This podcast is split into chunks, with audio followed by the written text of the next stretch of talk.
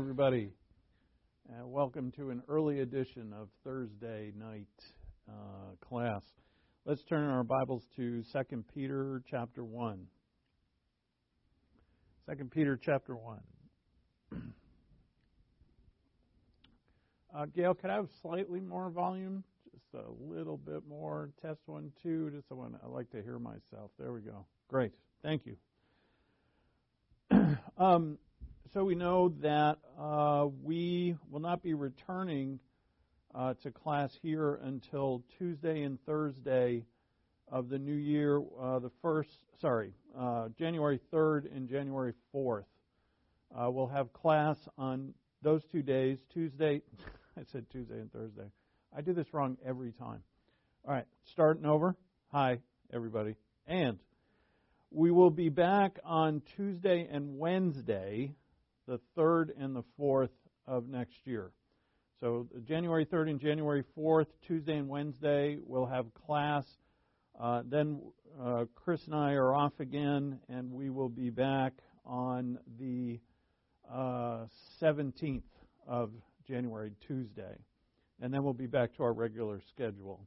So I know it's a long break, and I apologize for the timing of it yet again. Uh, that's the last time I'm going to apologize, though.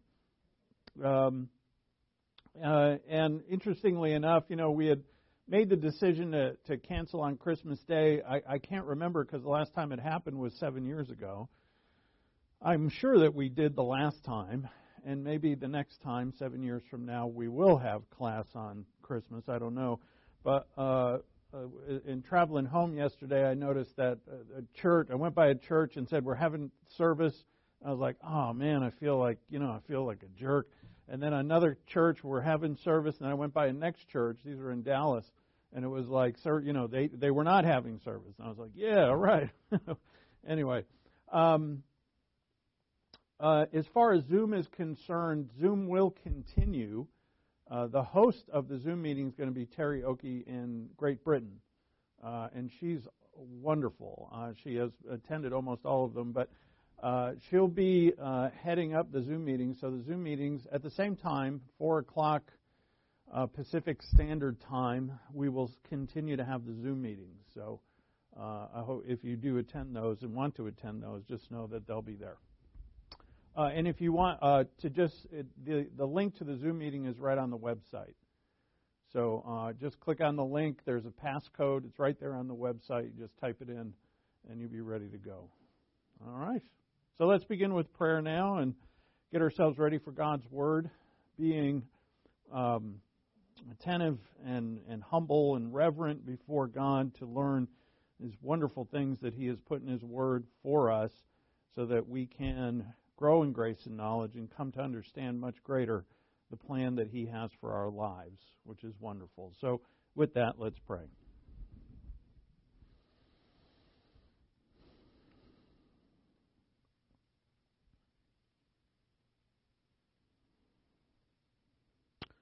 Our great God and Father in heaven, thank you for this opportunity to be together uh, that you have uh, held off this storm so that we can at least gather and, and record your word for all those in, who hear can hear.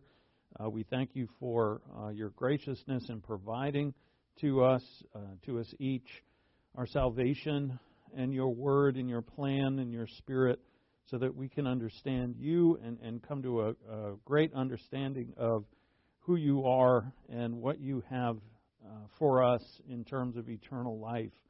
We thank you for our Lord and Savior Jesus Christ, through whom you have glorified yourself, and that through him we can glorify you. To be able to see you and know you, Father, we are extremely blessed. May we know, Father, that that is the greatest of blessings, is to see you and to know you.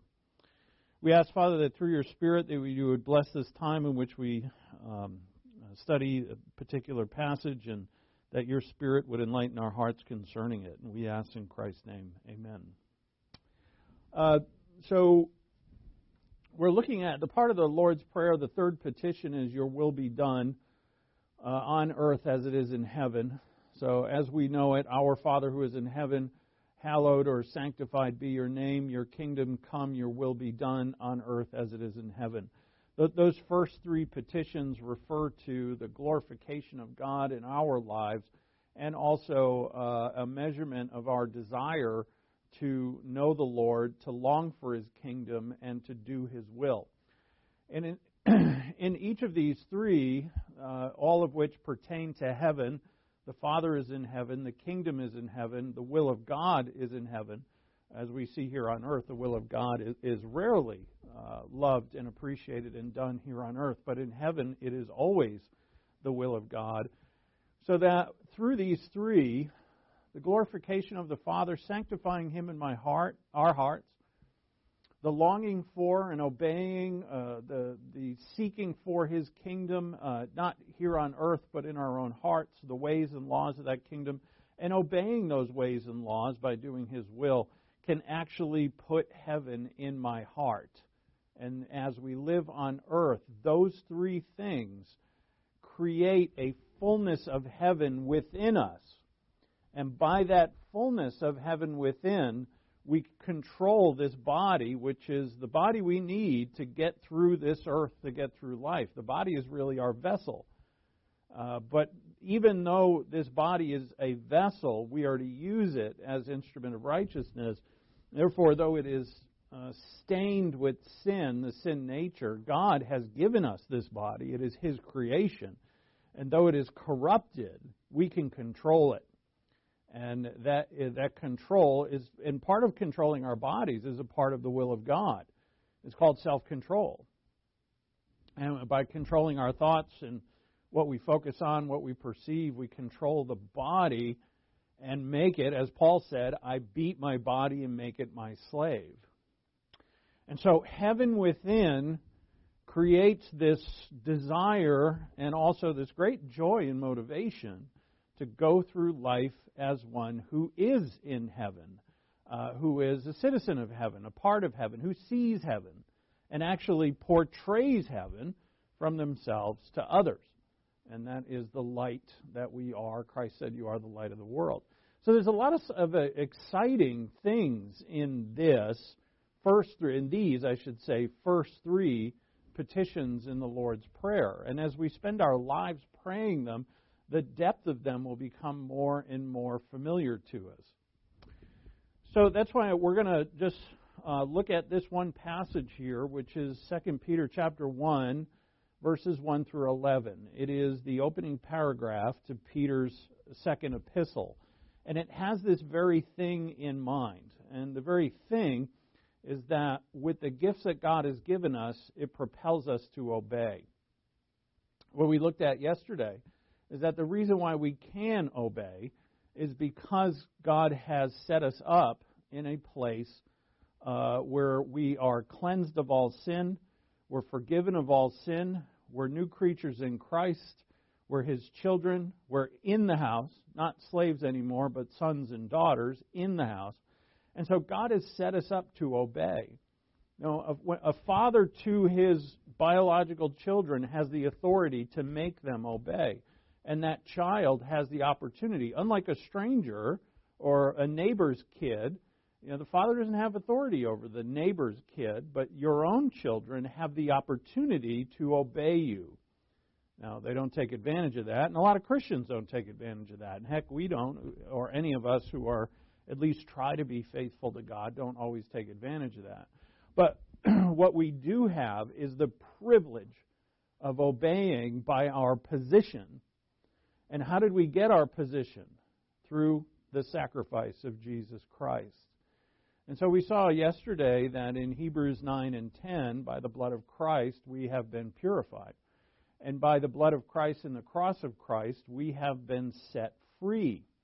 And what are we free to do? Well, it's just like he said in John 8 the slave of sin is a slave, but the Son is free. And then he said, If the Son, meaning himself, God the Son, sets you free, you shall be free indeed. What is that freedom for? The freedom is to serve God. It's the freedom which the unbeliever doesn't have. The, the believer has the freedom from his position to serve God, to obey God. And so Peter's going to present this by not mentioning the cross, but by mentioning the gifts that come at salvation, which are the result of the cross. So in verse 1, he says, Simon Peter, a bondservant of the apostle, uh, uh, sorry, a bondservant and apostle of Jesus Christ. Let me set this up for my first slide. This is the reason. So we're going to look at verses 1 through 4 first. And uh, this paragraph easily divides into two sections. We'll look at the first section, and the first section is the reason for obedience. And so, uh, again, Simon Peter, a bondservant and or a slave and apostle of Jesus Christ, to those who have received a faith of the same, uh, it's not really same kind, but same preciousness. Uh, the Greek word there is a, a word that means precious or honorable. And so it's the same honor or the same preciousness. To those who have received a faith of the same preciousness as ours, by the righteousness of our God and Savior Jesus Christ. Grace and peace be multiplied to you in the knowledge of God and of Jesus our Lord, seeing that his divine power has granted to us everything pertaining to life and godliness through the true knowledge of him who called us by his own glory and excellence. For by these he has granted to us his precious and magnificent promises, so that by them you may become partakers of the divine nature, having escaped the corruption that is in the world by lust. Now, for this very reason, applying all diligence in your faith supply, moral excellence, and then that list goes on. And we'll get to the list later. Uh, now, when you first read through that, did you grab it all? You know, as you first listen to it, even if you read it slowly, you find that Peter lumps a lot of things into his sentence. Uh, the Apostle Paul writes in long sentences and Paul, uh, Paul has a lot of run on sentences. What Peter has is kind of a uh, flow of thought style of writing, uh, which comes out in Greek a, a lot more than it does in English. When we translate his Greek sentences, we move the words back to an order that uh, makes good English. But for Peter in Greek, Peter will put the subject and the verb miles away from each other and and stuff like that. He'll put the preposition and the object of the preposition kind of far away from each other, and he'll throw in a whole bunch of stuff in between, and it makes for uh, I don't know. I, I guess I'll call it interesting reading. It, it, it's kind of like you having a conversation. You're not worried about grammar and syntax when you're talking to somebody, and that's kind of how Peter writes. And that's why you have a whole lot of stuff in here but it's all related. And so what we have to do is unpack it and repack it. Um, first, he says we've received a faith of the same preciousness. And how did that faith come? By the righteousness of our God and Savior Jesus Christ. So the righteousness of Christ, which is displayed on the cross, provided for us through the gospel the ability to believe. And God has made us in His image so that we can believe. You know, animals, uh, beasts do not have faith issues. We do. And being made in the image of God, all of us believe stuff. Uh, but also through the gospel and through the Holy Spirit, the uh, the cross of Christ becomes an issue for every single human being by which they either have to reject it or put their faith in it. And so faith becomes a gift. Right? God, what we don't mean by that is God forces us to believe. But what we do mean is that we have the opportunity. Every human being has the opportunity, through God the Holy Spirit's ministry to the world, to comprehend the gospel through the Spirit and to put their faith in the gospel. And by us, I, whenever you believed in Christ as your Savior, I'm sure that it's not a memory of you being awesome or you being great or you being, you know, so keen in your intellect that you figured it out on your own or something like that. And it's actually something that I fully received. So faith is a gift. And then what? In verse 2, grace and peace. So notice the, these are the main words faith, grace, peace, and then knowledge. And so we have, first off, so go to verse 4 again. And this would open my mind to this. When he says in verse 4, For by these he has granted to us his precious and magnificent promises. By these, what are these? He has granted to us his precious, magnificent promises. So, what are the these? And it turns out that the these are faith, it's on the board, faith, grace and peace in, in the full knowledge of God, and uh, and uh, sorry, God the Father and God the Son. So we have, and I, I strung those all together. I could have separated them, but we have faith, grace, peace, knowledge. But it's not just knowledge. Your Bible says knowledge. Uh, if you have New American Standard, it's really full knowledge. That's epignosis there in verse two, not just gnosis, epignosis. Uh, epi is a prefix that uh, magnifies a word, intensifies a word. So it's epignosis, the full knowledge of what? Well, it's not a what, it's a who, right? It's a full knowledge of God the Father and God the Son.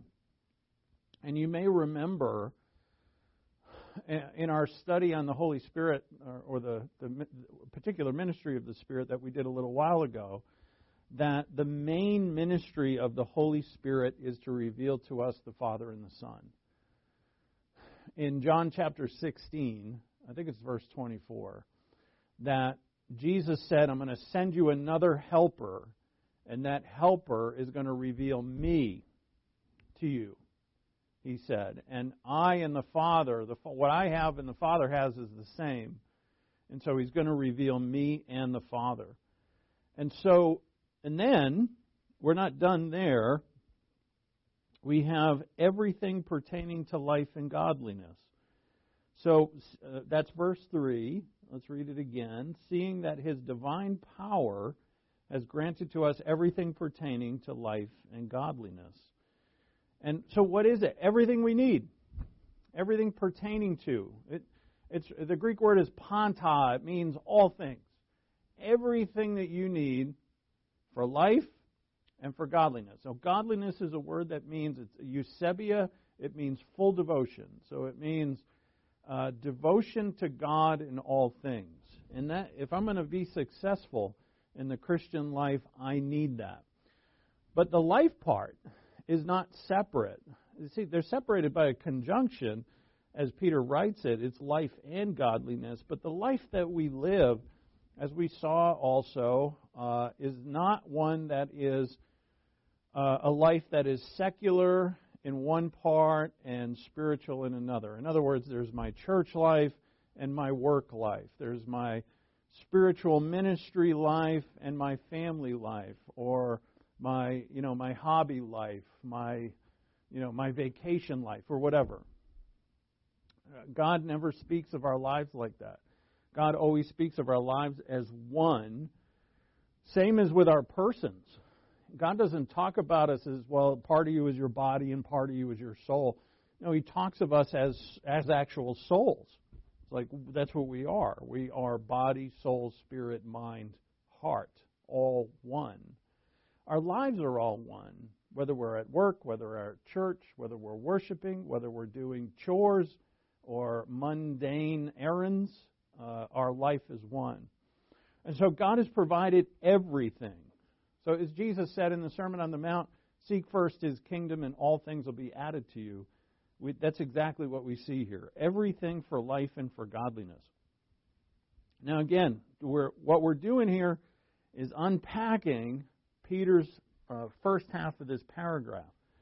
He says again in verse 4 By these he has granted to us his promises. Uh, the promises are magnified, uh, are sorry, are described as precious and magnificent. They certainly are. Uh, the promises of God are many. So by these is by what? Well, the by these is faith. God has given us grace. God has given us peace.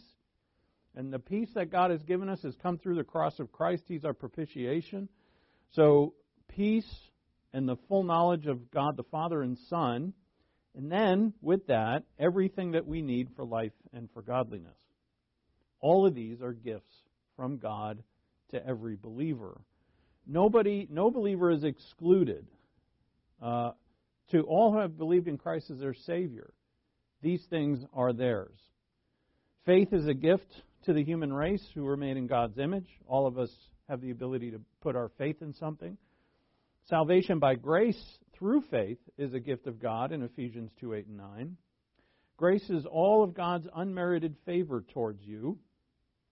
Peace is the fact that Christ has made peace between us and the Father through the blood of his cross, Colossians 1:20. And with growth, this results in the residency of peace in the soul. The full knowledge of God is the combination of the gifts of Scripture, the Holy Spirit, who is your helper or your teacher, the pastor teacher, faith, right? You have to believe what you hear. So again, here, uh, faith is an asset. And then time. God gives us time to learn. And then perseverance in the Scriptures. All of those things are a gift from God. We have the ability to persevere in the Scriptures. We have time to learn them. We have faith to put in them. God gives a pastor teacher to iron out some things and also the Scripture and the Holy Spirit, which are the most important part. Added to those things, grace, peace, and knowledge, is the needs for life. Every need that we would ever need for life. Jesus said, Don't be worried about what you're going to eat, what you're going to drink, what you're going to wear. Your Father knows that you need these things.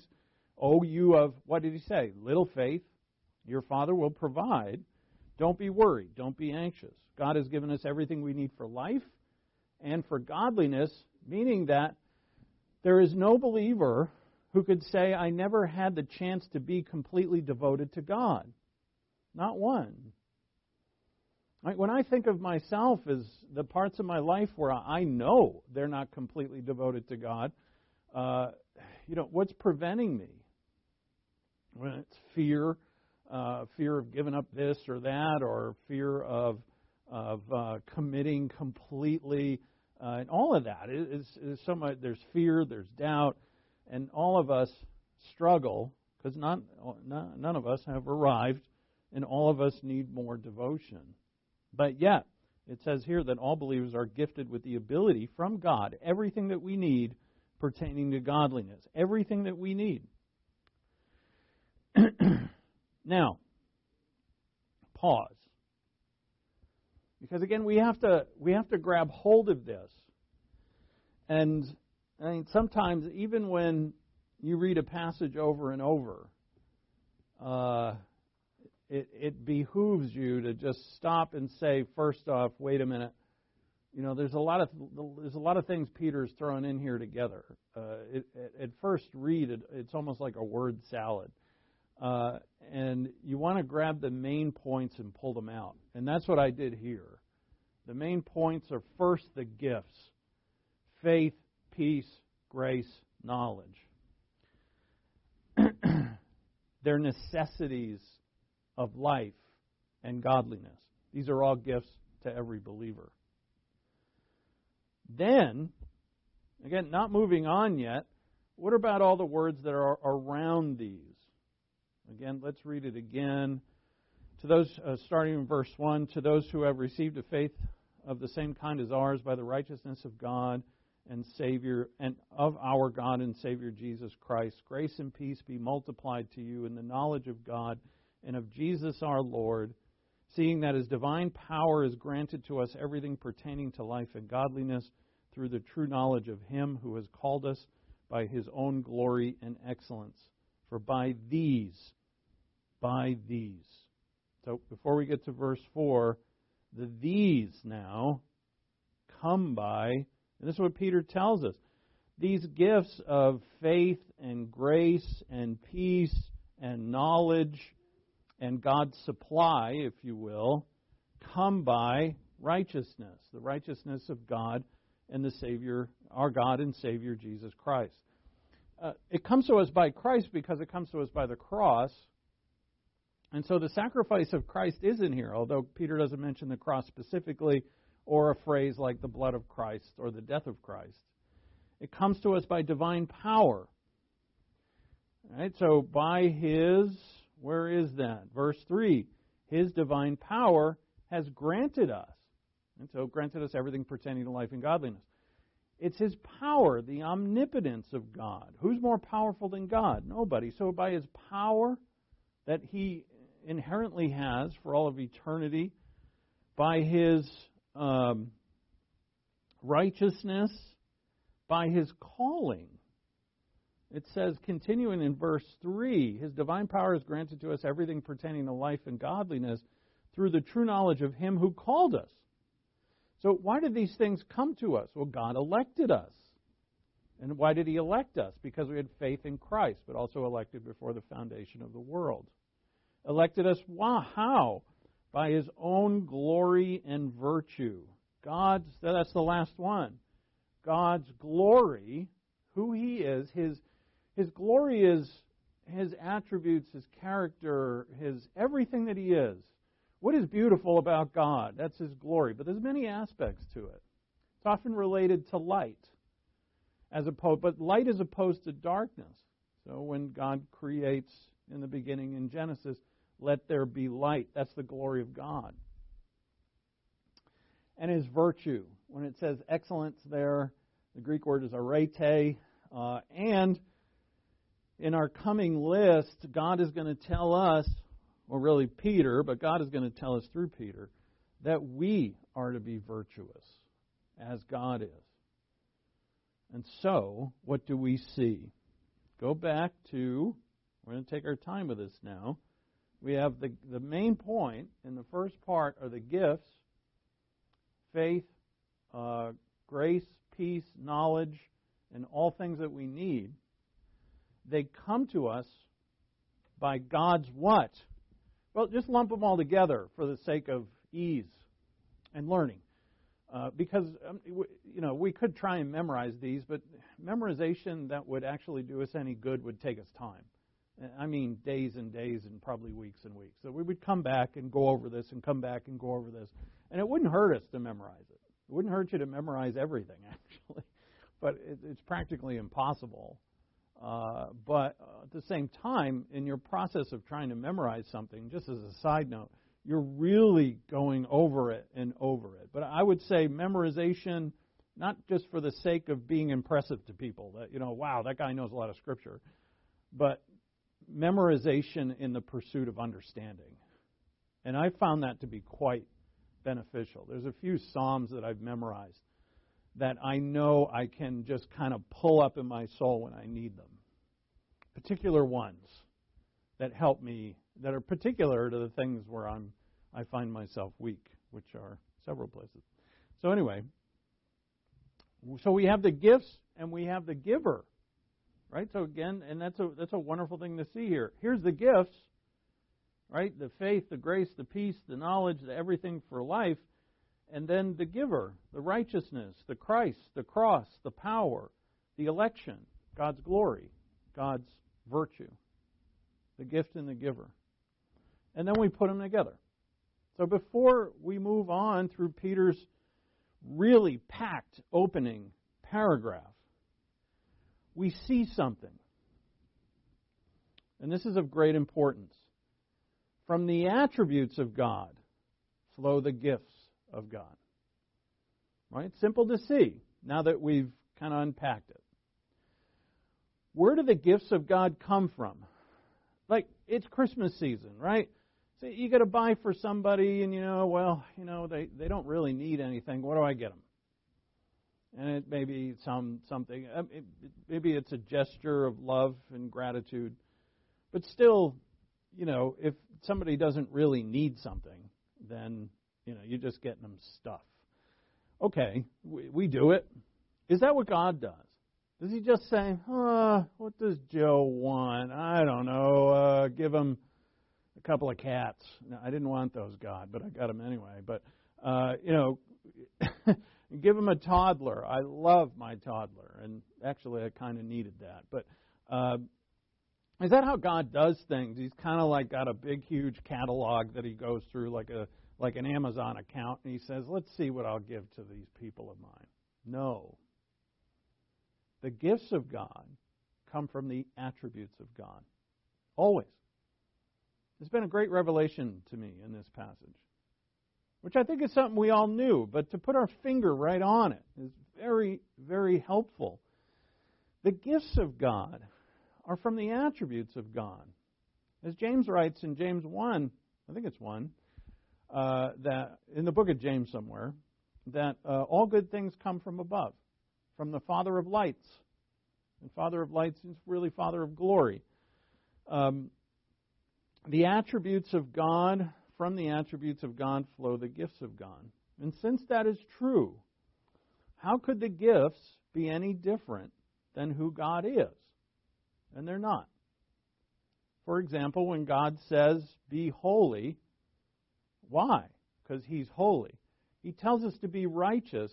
Why? Because He made us righteous. Uh, we're given righteousness. We're justified. What is God? Justice. We're, we're giving needs. And God always has uh, His needs met, and He meets ours. Uh, he gives us His Son. Why is that? Because He's sacrificial. He gives us sacrifice because He's sacrificial. You know, it's not it's not that God painted himself into a corner somehow and said, "Well, oh my God, I can't believe oh, oh myself, I can't believe that the angels fell and man fell. What do I do?" Like it's reactionary. No, the Bible tells us that this has been planned before the foundation of the world. So, everything we get from God is from His attributes. Therefore, whatever we receive from Him, that gift is a piece of Him. And that piece of Him is a piece of his very nature. And now that is yours forever. That possession, that gift from God, is yours forever. And it also pertains to the earthly things, the earthly things that are good. Right? The good things, not the sinful things, it's not, not those. But the good things that come from God are a part of His attributes. When God gives us a relationship, God has given us if it's someone that is a true relationship, God gives us love, acceptance, forgiveness, companionship, fellowship, service, comfort. These all come from the people that we know that, that love us. And those are all attributes of God. God gives us Himself. And that's yours and mine forever. And then what God says is, I want you to explore these gifts and see them for what they are. God wants us and entreats us to open up these gifts. And again, going back to the gifts of what is grace? What is peace? What is knowledge? The knowledge of the Father and the Son, the full knowledge. What is faith? Uh, and there's more gifts than that, of course. Just these are the ones that Peter lists here at the opening of his epistle. And we're entreated by God to open up these gifts and discover them. And when you discover the gift, you discover the one who gave it. You discover God. So when a, when a believer ignores his gifts from God and explores the world, he's ignoring God because he's not uh, taken advantage of the gifts. To not take advantage of the peace that Christ has uh, uh, gained for us through his cross, to find out what that is and to live in it and to take full advantage of it, is to ignore God. In other words, and the greatest blessing in life is to behold God. That's why Jesus opened up with that in his prayer Our Father in heaven. That's it. That is the greatest blessing to man to be able to call God his Father and to be able to see him and know him. Remember, wasn't it Moses who said, God, I want to see your face? And God said, You can't. But we can, because Jesus Christ is his face. So when you behold the gifts of God, which is only done by using them, then you behold God himself. And so, how is this related to your will be done? It's in the middle of that sentence, using them. To use the gifts of God, I obey the commands of God. So God blesses me with peace. How do I discover peace? Well, certainly not through sin. Sin ruins peace. Your peace with God. Not that your reconciliation with God cannot be undone. If you're a believer, you're saved forever. But the peace that you experience in your heart, sin does not provide. Sin ruins it. It's obedience that discovers what peace is. If I obey And is obedience easy all the time? It is not. it is not. Uh, there's a. I, I don't want. I know it's early in this the this third season of the Chosen, but they did a fantastic scene with Christ and one of the apostles. That was like a one-on-one conversation. It's not in the Bible, but they depicted something that is so truly biblical. And I'll just wait a while and use it as an example because I don't want to ruin it for anybody. It's in the second episode, which just came out like last week or something. Um, and you know, it pertains to the fact that, all right, God, you want me to obey. You want me to grab hold of these gifts and open them. That's great. But I have a sin nature that doesn't want to obey you. And, and so I have a flesh that doesn't want to obey you. I mean, for some things, yeah, they're kind of somewhat easier, but for some other things, I, I can't. Oh, I don't feel like I can overcome them. So how am I ever going to see your peace? And and and that moves us to the next thing. Um, and what is that? Well, I'm glad you asked. Verse 4 For by these, the gifts, he has granted to us his precious and magnificent promises. What promises? There's hundreds of them. Hundreds. They're all over the scripture. In the New Testament alone, there are hundreds of them. And these promises, what do they do? The promise says, You follow me, you'll find me. You obey me, right? You love me, you obey me. I and my Father will build our house with you. That's a promise. You seek me, you'll find me. Right? You submit to me and you say, My will be, your will be done, then you will discover, you will see. If you don't follow me, what will you see? Well, you'll see what it's like not to follow basically, which is misery. And God is God does not desire that for us. And so that gets us to this next thing. So the promises are you will find you will see, and therefore by seeing God, you will see what all life is about, what life is for, which is, and in that life is joy and and uh, and power and courageousness, happiness, love. You know, just just think of the fruit of the spirit: gentleness, faithfulness, peace, goodness. Uh, and and so, getting back to my prior thought, the promises say, look, you follow, it, it's going to work. And we say, well, hold on, God. It would be easier if you took the thorn out of my flesh, a la Paul. Or if you, if you just, by, you know, wave your hand and get rid of this weakness of mine. You know, it's a sinful weakness in the mentality, something that I gave into for years and it still haunts me. You could just move your hand and, and free me of it some physical sickness that drags me down and makes me tired and achy and pain, wave your hand, get rid of it. And God says, No. It could. I can do anything. I created the words, the worlds, sorry, with a word. Hebrews 1. several passages where God said He spoke and it happened. Let there be light, right? And then light comes. He doesn't say, let there be light and then turn a switch. He says, let there be light, light comes. God can do anything.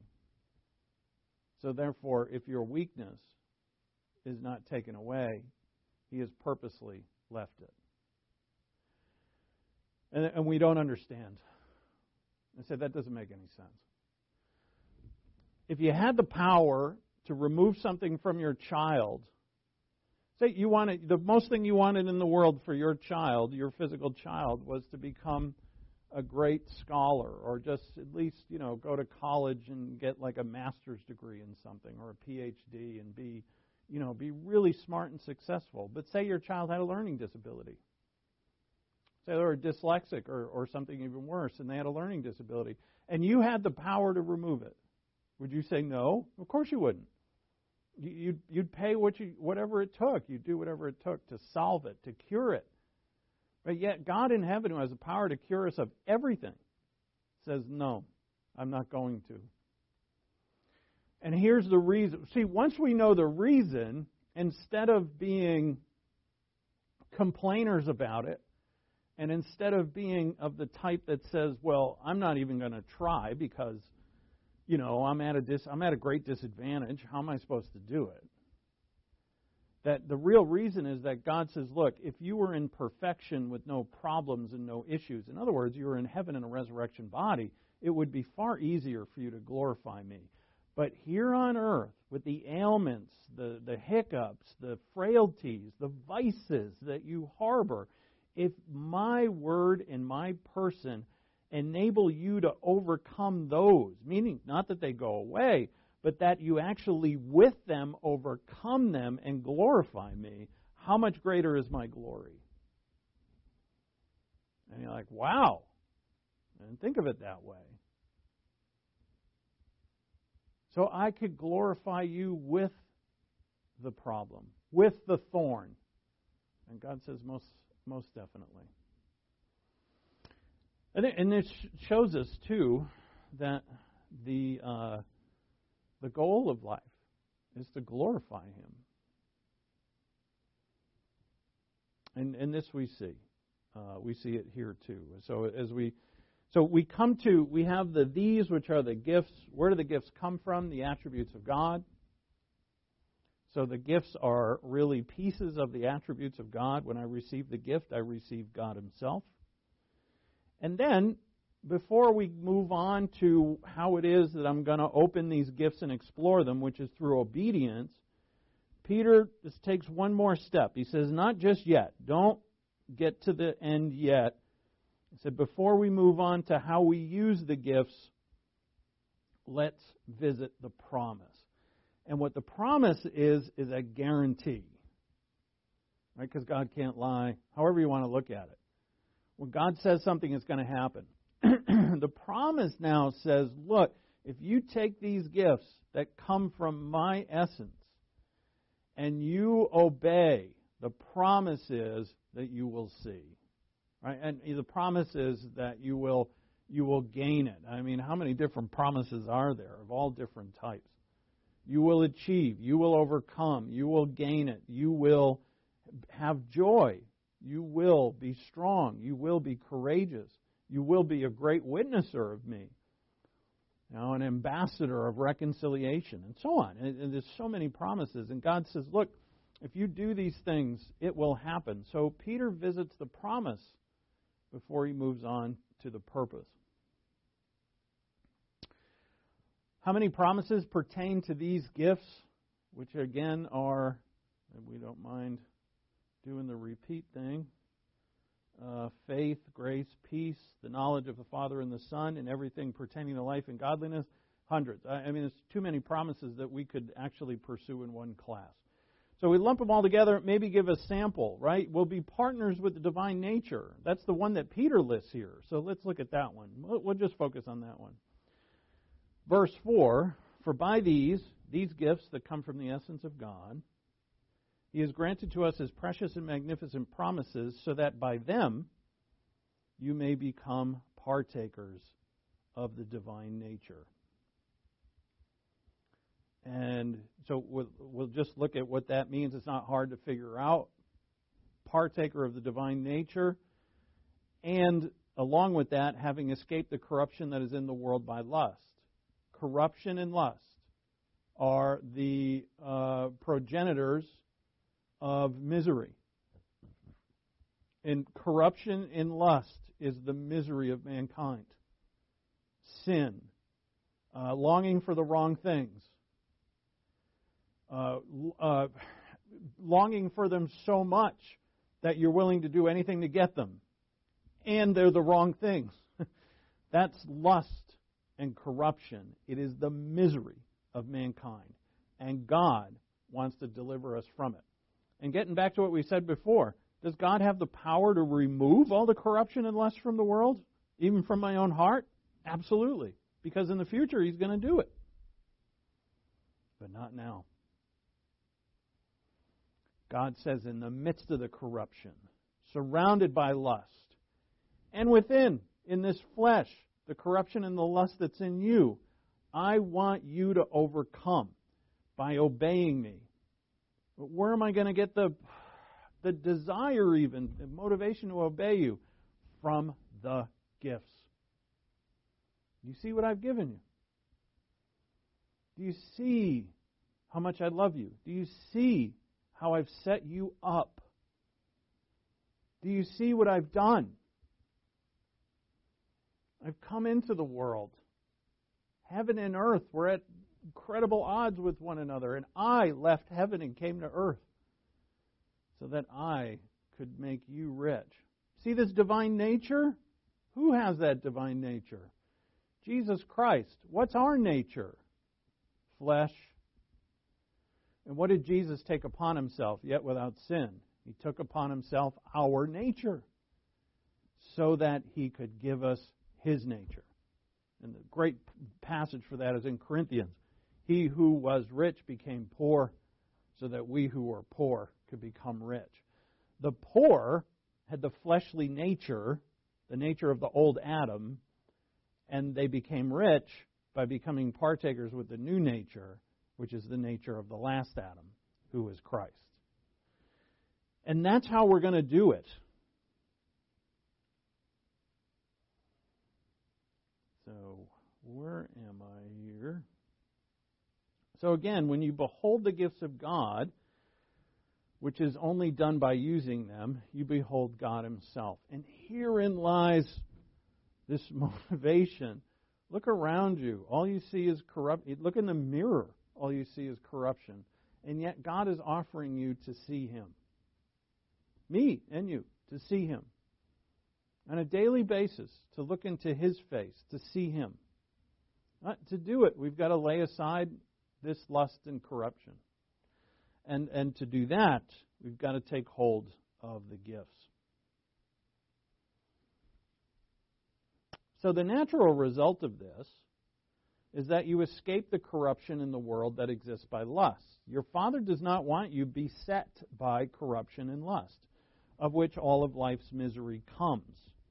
Since it is the flesh that lusts, this salvation and subsequent multitude of gifts that are given to us, are, which are of a spiritual nature from God, by exploring those gifts and exploring my salvation, which is included with the gifts, it leads no sorry, leaves no time or leaves no life for the flesh. God did not remove the flesh per se. He crucified us with Christ, but the flesh will not be ultimately, ultimately removed from us until we die. But what God gave us is infinitely more. When we're exploring that which is beautiful, we don't have time for that which is ugly. And this is how God has set it, set it up when, we're, when we find that something is so beautiful as the nature of God, which we see through the exploration of His gifts, for instance, His knowledge, His peace, His grace, and our faith, or the faith that He's given us, when we put them into action, when we're after them, the pursuit of them, or as Peter will say now coming up, diligently supplying them, that we, we don't have time for that which is evil and base and corrupt and lustful. It still beckons us, it still calls us, it still tempts us, but we're more occupied with something else. It doesn't mean we're not going to fall for it from time to time, but for the most part, we're more occupied with that which is beautiful. And so, God graciously, and He gives us time to see this. Thank God. That when we see this, we start to go the way of the narrow path because the narrow path is the only place where this is visible. So, he let the flesh remain, he let the world remain. He even let Satan, who has been completely defeated by Christ on the cross, to remain for a little while as the God of this world. And he has given us a blessed life that will, if we see it, so absorb our desire and our time that we'll ignore the consistent longing of the flesh for our attention and loyalty. Again, not sinless, but ignoring. So to glorify the name of the Father in heaven, while corruption and desire lay siege to our souls, is much more magnificent than glorifying God without them. Again, to glorify the name of our Father in heaven, while corruption and desires lay siege to our souls, and they constantly do, it is much more magnificent to glorify God in this way and bright than it would be to do so without them. So the blessing, the blessing is seeing God. And I know for a lot of people in this world, uh, we know this uh, easily, for a lot of people in this world, if you were to tell them that you commit your life to God, you commit to sacrifice and study and diligence and devotion, what, what, are, what are you going to get as a reward is you're going to see God. And many people in the world are going to be, that's it. You got nothing more than that? I'm going to see God? Big deal. If you promised them gold and silver, they'd be excited much more. And we have this wonderful Proverbs. This Proverbs is written about uh, wisdom. Really, we could call her Lady Wisdom. It's in the feminine. And wisdom says in Proverbs 8, 10, and 11, Take my instruction and not silver, and knowledge rather than choicest gold. For wisdom is better than jewels, and all desirable things cannot compare with her. And you continue in this chapter in Proverbs, and then we find wisdom is with God creating the worlds. And wisdom here is an essence of God. All right. All right, so we have to cram in the last part here, is always the case. So now, again to 2 Peter 1 4. Look at verse 4. We just want to look at this word partaker. For by these he has granted to us as precious and magnificent promises. What are the these? They're the gifts faith, grace, peace, knowledge, supply. For by these he has granted to us as precious and magnificent promises, that by them you may become partners. Partners is koinonos, which means to have in common, to partner, to partake, to share with. And what's uh, nice about this word is that it's used a lot in the New Testament, so we can look at it in different contexts and really get a feel for it. What does it mean to be a partner with the divine nature? This phrase, divine nature, it's, it's what it clearly is. The English is the same as the Greek. It's the nature, or the the uh, as in we are of the nature of humanity. It's just what you are. So the nature of the divine, which is only God. Uh, this word was used in Greek for many types of relationships, including friendship and marriage. And that's because it meant to share with. And who did you share with the most?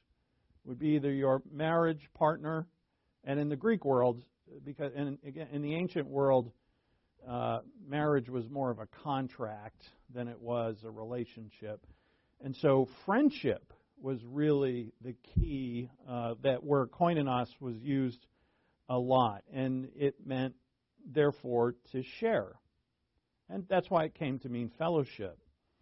It's the word for fellowship. It's translated fellowship in your New Testament as well as other things. So it includes friendship, um, uh, and more importantly to us, in Hebrews chapter 2, 214, it is used for Christ sharing our nature. And the words there used is that he shared in flesh and blood. So God the Son didn't have flesh and blood. He koinonos, flesh and blood. And then and by, in that passage, it says that he did so to vanquish death, that he uh, overcame death by becoming just like us and dying on our behalf. This beautiful passage in Hebrews 2:14 says Christ shared, or the same word, partook of flesh and blood as we do. And here we partake of the divine nature. It is also used for fellowship with Christ, 1 Corinthians 1 9, fellowship with the Holy Spirit, 2 Corinthians 13 14, And amongst believers in the royal family of God, koinonia, sorry, is about accepting one another, sharing in material with one another, in other words, giving to one another, suffering, sharing in the suffering of others, and sharing in the work of others. Amongst the royal family, it's always used of a transaction in which we share something. Uh, not that we say, yeah, I go to church with them, but uh, that I actually share work, service, prayer, if you will, uh, giving to one another. There's some sharing there. And so we share in the divine nature. By what? The promises. So, the gifts come to us by the nature of God. Therefore, we know that the gifts are the nature of God, and that's all God gives us is from his nature. That's what he gives. Then the promises come because I've got to explore these gifts. If I don't explore the gift of, say, faith, then, you know, I won't know God all that much. And I look, I could be a Bible scholar, but if I don't by faith take these things in the scripture and live them, if I don't find out what peace really is, which you're not going to find out what peace really is unless you obey, I'm, fi- I'm going to find out what the knowledge of the Son and the Father is. It's not academic, right? It starts with academic. You need academic, but this has to be applied for you to know them. As Paul said in Philippians 3, I want to know the fellowship of his sufferings. Right? Why did he want to know that? Because it's the only way you're going to know Christ. And so, we put it all together. The promises say, look, if you do this, it's going to happen.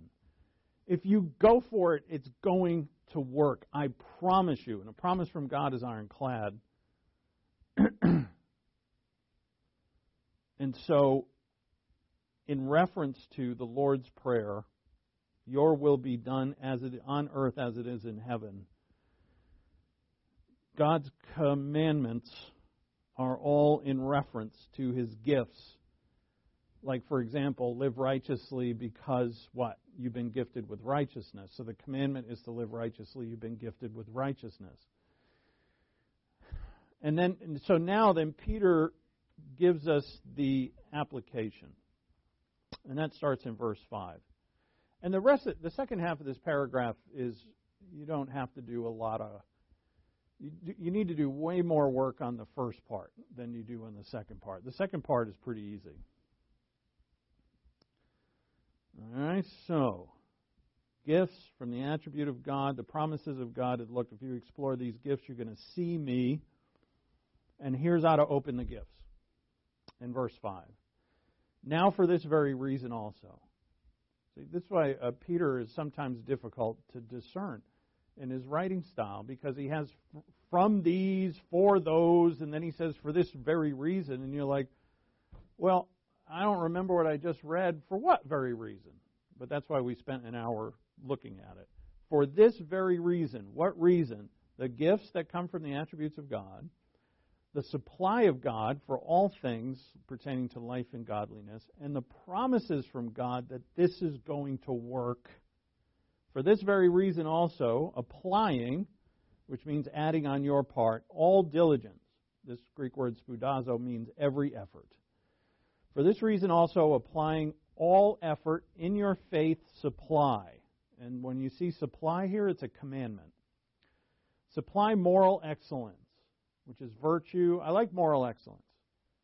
Virtue, this is what it means is uh, like to be absolutely morally, ethically pure and in your moral excellence, knowledge, and in your knowledge, self control. There's the control of your body and your thoughts. And in your self control, perseverance. That's our old friend hupomone, which means the ability to remain under pressure with trust and contentment. And in your perseverance, godliness, which means full devotion to God. And in your godliness, brotherly kindness. This is Philadelphia, the Greek word, so it really should be brotherly love. And in your brotherly love, love, which is agape. Right? So you, now you have a list of things. Like these are the things that I need to be. But you know, if I didn't grab hold of the first part of this paragraph, I wouldn't understand why I need to be these things. Why do I need to be morally excellent? I mean, come on, God, I'm a sinner. Why are you requiring this of me? It's because when I obey His will, I find out what the gifts really are. And when I find out what the gifts really are, I find out who He really is. And that's the importance to your behavior. Your behavior is the key that unlocks the face of God. Your conduct, your behavior, your self control, your moral excellence, your knowledge, your godliness, your devotion, your love of the royal family of God, your love of the brethren. When you don't want to, say to yourself, I don't want to love them. Well, do you want to see the face of God? Do you want to get to know, do you want to see God? Because the more you see Him, the more of heaven will exist within your heart. Do you want that? Or do you want to continue to sludge through the mire of earth and of a humdrum life? That is not what Christ said. I came to give them life and that abundantly. Uh, and so, and that's that's the value of the behavior. It's not disconnected from salvation. It's absolutely connected. Our experience in obedience is the thing that opens the gifts, which is what lets me see the face of God. And you see, Peter brings this out all in the first paragraph of his letter. It's brilliant. And boy, is it packed. I'm already over time. But I don't care. Oh, wait, the storm's coming. Let me hurry up. The ice storm is probably icing outside right now. So he says now, verse 8 For if these qualities are yours and are increasing, notice, right, never arrive, they're increasing, they render you neither useless nor unfruitful in the true knowledge of our Lord Jesus Christ. We already mentioned knowledge of the Lord Jesus Christ. Here it's mentioned again. Uh, so, what will you be if they are increasing? Useful to the Father, meaning His work, and fruitful, meaning His fruit.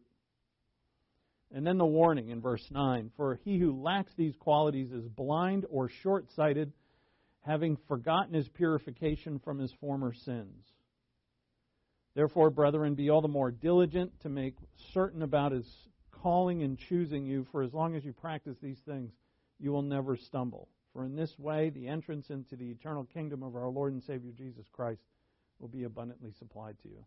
Now, I'm, I'm too far over time to finish this.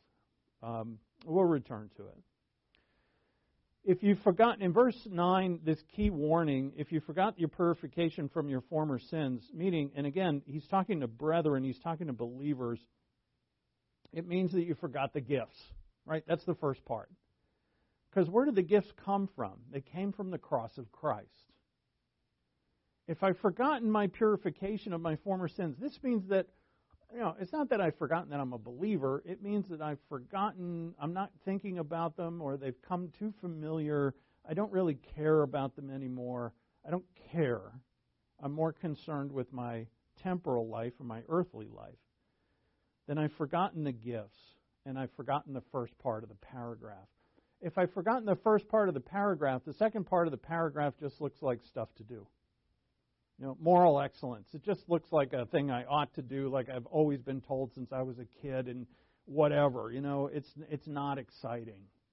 But when you remember the first part of the paragraph, the second part becomes infinitely exciting because it is the key path to seeing the face of God. And there's more in verse 10, but we're going to have to leave it for now, as I'm, I'm over an hour. So. Uh, so we'll leave it there. Uh, we'll come back to it. I th- I, the main part of that gift from the attributes of God with the promises of God lead us to the life that unpacks or allows us to see what the gift is and therefore who God is. And that's, that's wonderfully exciting. The promise is that if you seek, you will find. So, uh, Merry Christmas to everybody. Let's close in prayer. Father, thank you for your word. And thank you for this paragraph from your apostle Peter.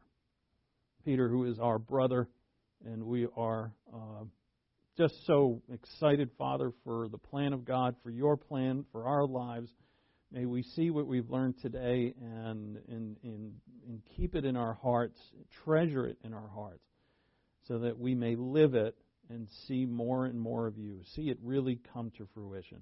We ask this in Christ's name, amen.